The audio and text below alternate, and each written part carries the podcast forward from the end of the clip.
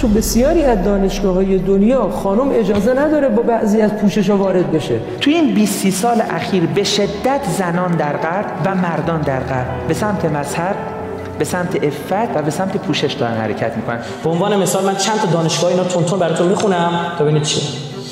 دانشگاه ایالتی آرکانزاس امریکا، کشورهای بیدین به شما نشون میدم که در حوزه پوشش حساسن. کشف حجاب حرام شرعی است، حرام سیاسی است، هم حرام شرعی است هم حرام سیاسی.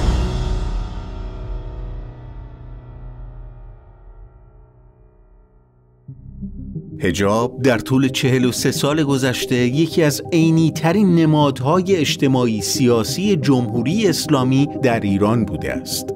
پدیده‌ای که رهبران نظام آن را به هویت ایدئولوژیک حکومت گره می‌زنند. مسلمانان مردم نمی‌ذارن زنها و مردها با هم داخل هم بشند و تو دریا بریزند و به جان هم بیفتند. تمدن اینا اینه. اینا از تمدن اینا میخوان، اینا از آزادی اینا میخوان، آزادی غربی میخوان. این است امام که فرمودن باید زنها با حجاب باشن، همه زنها رو نگفتن. حرف بی خود. ما بودیم اون وقت، ما خبر داریم. اگرچه حتی بین اقشار مذهبی اختلاف نظرهای متنوعی در مورد حجاب وجود دارد، اما علی خامنه‌ای رهبر جمهوری اسلامی بی‌حجابی را با قطعیت حرام شرعی و حتی حرام سیاسی می‌دانند. در مسئله پوشش خب بله، مسئله حجاب محدودیت شرعی و قانونی هست. چون محدودیت دولتی نیست، قانونی است و شرعی است. کشف حجاب حرام شرعی است، حرام سیاسی است، هم حرام شرعی است هم حرام سیاسی است. با چنین تأکیدهایی تکلیف نهادهای به اصطلاح متولی حجاب، اعم از نهادهای قانونگذار، قضایی، انتظامی و تبلیغاتی کاملا روشن است. در این میان تبلیغ و توجیه حجاب اجباری ولو با تولید و پخش و سازمان یافته اخبار جعلی در دستور کار قرار دارد. توی این 20 سال اخیر به شدت زنان در غرب و مردان در غرب به سمت مذهب، به سمت عفت و به سمت پوشش دارن حرکت میکنن. معادل سازی برای حجاب به ویژه در کشورهای غربی یکی از خطوط اصلی تولید جریان اخبار جعلی است. لباس‌ها باید داخل شلوار باشد و آنقدر بلند باشد.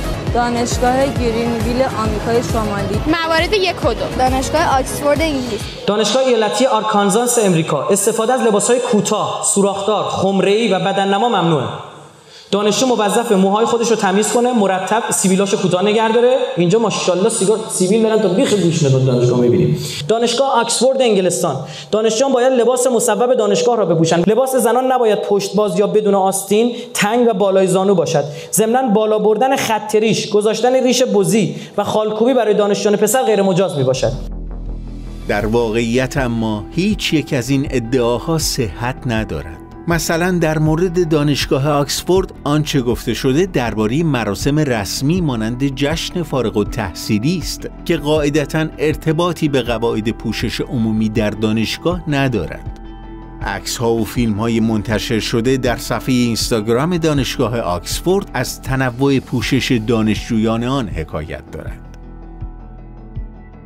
دانشگاه ایالتی آرکانزاس در آمریکا مؤسسه دیگری است که علی اکبر رائفی پور میگوید قواعد سفت و سختی درباره حجاب دارد، اما او نمیگوید که آنچه از سایت این دانشگاه میخواند توصیه‌هایی برای پوشیدن لباس مناسب در ورزشگاه دانشگاه است. این دانشگاه در یکی از مذهبی ترین ایالت‌های آمریکا واقع شده، اما ویدیوهای منتشر شده در صفحه اینستاگرام دانشگاه به اندازه کافی گویای نحوه پوشش دانشجویان است.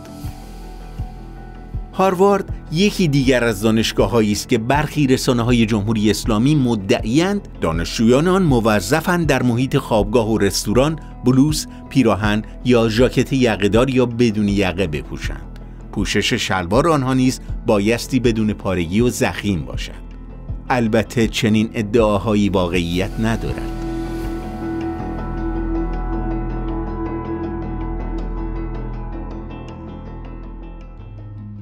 دامنه تلاش برای جا انداختن روایت‌های جعلی از پوشش در دانشگاه‌های غربی بسیار گسترده است. تا به آنجا که دفتر نشر معارف وابسته به نهاد نمایندگی ولی فقیه در دانشگاه‌ها با جمع‌آوری اطلاعات نادرستی از این دست کتابی با عنوان نیم نگاهی به ضوابط پوشش در دانشگاه‌های جهان منتشر کرده.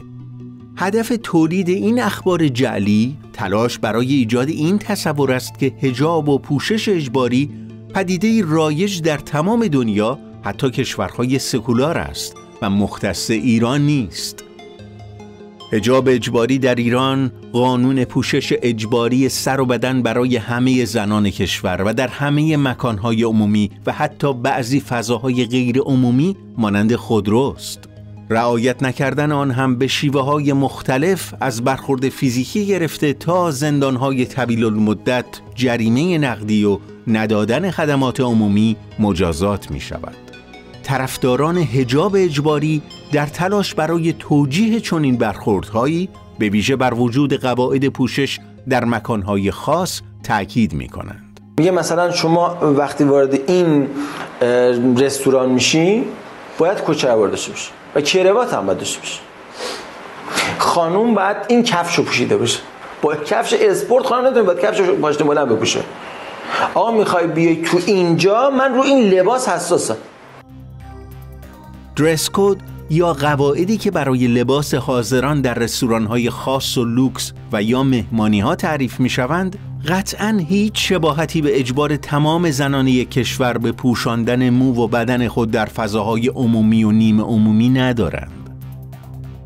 در دنیای موهوم نظریه پردازان حجاب اجباری، حتی برای پدیده‌های منحصر به فردی مثل گشت ارشاد هم معادل غربی وجود دارد. مثلا گفته می شود وال استریت ژورنال از تشکیل گشت پوشش در پلیس نیویورک خبر داده و یا نیویورک تایمز گزارشی درباره فواید حجاب منتشر کرده است. چاپ و انتشار چنین گزارش‌هایی البته واقعیت ندارند، اما حیرت انگیز آن است که این محتوای جعلی به کتاب‌های درسی هم راه پیدا می‌کند. نسبت دادن نقل قول‌های جعلی به چهره‌های مشهور خارجی یکی دیگر از شیوه‌های معمول مبلغان حجاب برای توجیه حجاب اجباری است. دامنه این نقل قول‌ها بسیار گسترده است. ناقلان ادعایی آنها نیز متنوع هستند. از کریم بنزما فوتبالیست مشهور فرانسوی گرفته تا خروشچف و کندی رهبران پیشین شوروی و آمریکا و از نویسندگانی چون ویکتور هوگو، لئو تولستوی و سیمون دوبوار گرفته تا چهره‌های سینمایی چون چارلی چاپلین و آلفرد هیچکاک. در دنیای جعلی مبلغان پوشش اجباری همه این چهره‌های بزرگ تحت تأثیر پدیده‌ای به نام حجاب قرار دارند که مشکلات اخلاقی و غیر اخلاقی دنیا را حل می‌کند. با همین روی کرده است که مثلا وزارت ارشاد جمهوری اسلامی در نمایشگاه کتاب بنرهایی از نقل قول‌های ساختگی از لئو تولستوی و ویکتور هوگو نصب می‌کند. این نقل قول‌ها سال‌هاست به عنوان ابزار تبلیغ و توجیه حجاب اجباری در قالب ظاهراً موجه محصولات فرهنگی، بسته‌بندی و تحت عناوینی چون دایره‌المعارف پوشش و عفاف در مقیاس انبوه تولید و پخش می‌شوند. کتاب حریم ریحانه یکی از پرتیراژترین این محصولات است. مجموعه‌ای متنوع از نقل قول‌های جعلی یا گمراه کننده درباره حجاب که با بودجه دولتی زیر نظر نشر معارف اسلامی وابسته به دفتر رهبر جمهوری اسلامی ایران منتشر شده. حریم ریحانه طبیعتاً تنها کتاب از این دست نیست. ردپای استناد به نقل قول‌های جعلی برای توجیه حجاب را میتوان در کتاب مسئله حجاب مرتضی مطهری از نظریه پردازان اصلی جمهوری اسلامی هم دید. مطهری میگوید حجاب موضوعی با اهمیت جهانی است که حتی توجه روشنفکران و هنرمندان برجسته مانند هیچکاک را هم جلب کرده. البته هیچکاک هرگز چیزی درباره حجاب نگفته. آنچه مطهری به آن استناد می کند متنی تخیلی از مجلات عامه پسند در دهه 1340 خورشیدی است. قانونی کردن حجاب اجباری استفاده از زور برای نگه داشتن حجاب بر سر زنان، به کار گرفتن دستگاه عظیم تبلیغاتی و تولید اطلاعات نادرست برای جا انداختن پوشش اجباری و انگزنی به افراد بی‌حجاب از جمله اقداماتی بوده که حکومت طی 4 دهه اخیر برای حفظ این نماد انجام داده است. حال با آغاز عصری جدید از رابطه میان مردم ایران، حکومت و حجاب، حاکمیت در تلاش است با ادامه همان شیوه های قدیمی و تحت عناوین جدید خود را با این وضعیت انطباق دهد. در همین چهارچوب عنوان نهادهای متولی حجاب را تغییر می دهد، مسئولیت گشت ارشاد را نمی پذیرد و منکر سختگیری ها و بگیر و ببندهای مرتبط با حجاب طی همه این سالها می شود. ما الان خیلی از دستگاه نیومدن پای کار که نتیجهش میشه نیروی انتظامی مظلومانه هم ضربه بخوره، هم بایسته، هم وظیفه انجام بده، هم توهین بشنوه برای انجام وظیفه قانونیش. این مربوط به این 40 سال هم نیست و لذا خودشون همواره یک امر خودجوشه در درون خودشون که اینو رعایت میکنن.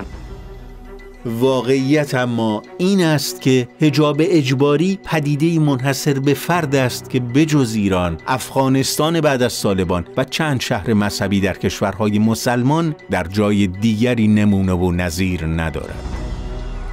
پدیده‌ای که حالا دیگر تبدیل به یک بحران تمام عیار اجتماعی و سیاسی و نماد تقابل جامعه ایران و حکومت جمهوری اسلامی شده است.